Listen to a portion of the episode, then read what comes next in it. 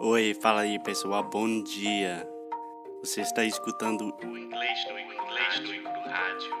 I am your host, Foster Hodge. This is your daily dose of English.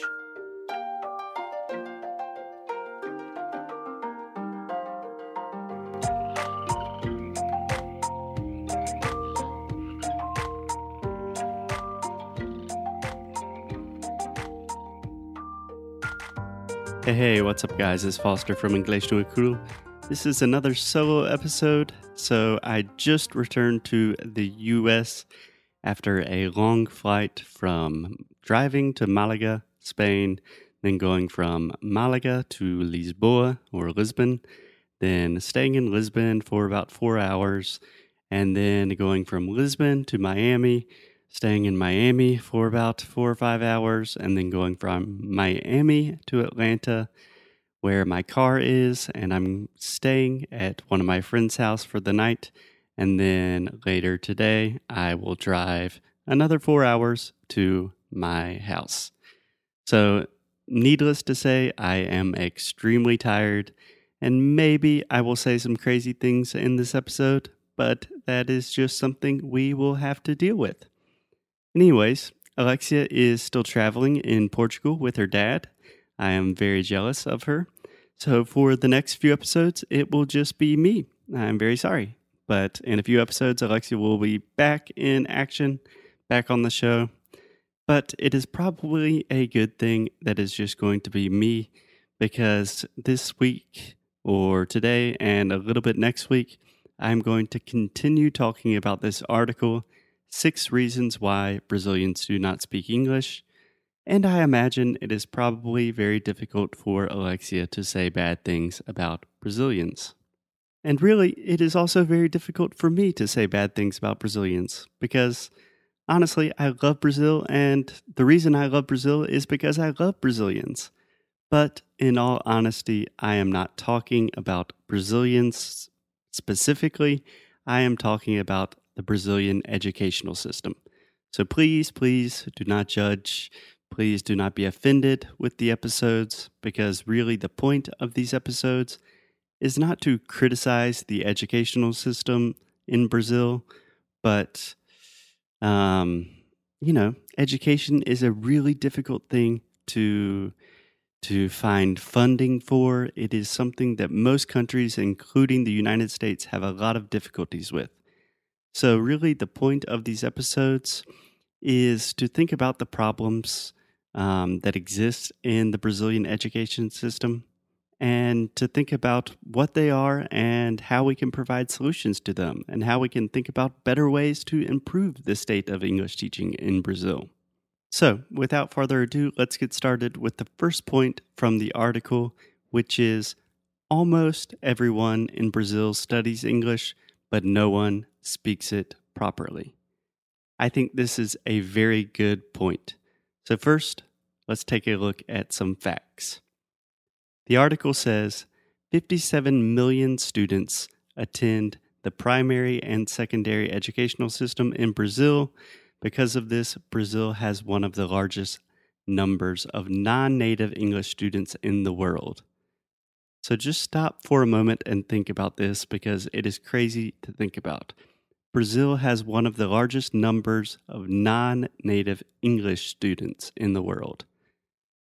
The phrase non native English students does not mean people that speak English as a second language, but people that are simply studying English as a second language. That is a very important distinction to make. And I think one of the most important things to talk about here is the reason that the level of English in Brazil is so low is not a lack of resources. So think about it. In Brazil, there are more than 70 private companies that exclusively teach English, according to the article, and another 6,000 affiliate companies. That means companies that work with these principal main companies. So think about all of the private businesses that teach English in Brazil. Um, a few of them are Cultura Inglesa, Wise Up, Wizardry, Berlitz, uh, Britannia, Senac. So these are just a few companies off the top of my head that I can think about right now, but I am positive that there are so, so many more private companies that teach English in Brazil, and apparently they are not doing a very good job. So, just with the digital market of English private schools in Brazil, that is more than a $4 billion industry. Billion with a B. And I'm positive if you include physical schools like traditional English schools where you go to class, that number is much, much bigger. So it's definitely not a lack of resources. But let's think about another very important fact. Only 5%, yes, only 5% of the Brazilian population speaks English fluently to a professional level. So, just to be clear, this does not mean that people speak perfectly. It's not like they speak exactly like a native speaker, but they speak well enough to work in an English speaking environment proficiently.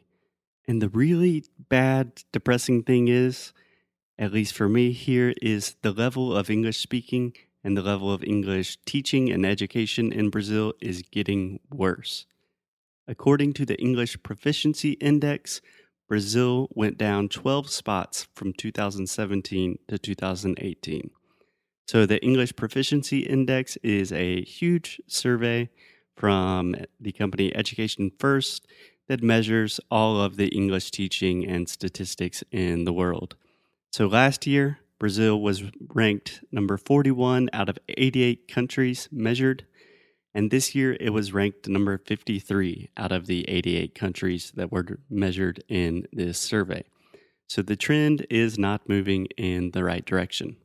So we know that there is a big problem that almost everyone studies English in public schools, and then a really, really big percentage of the population spends even more money and even more time studying in private schools but still only 5% of the population.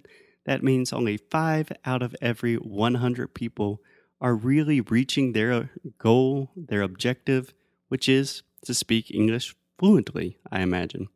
So, in the next few episodes, I will keep addressing the points in this article and try to give some explanations and hopefully some solutions about how we can make the English situation improve, make it better in Brazil, but today, I really just wanted to define what I think the problem is. So I know that's a little depressing for a Friday, but that's it for today.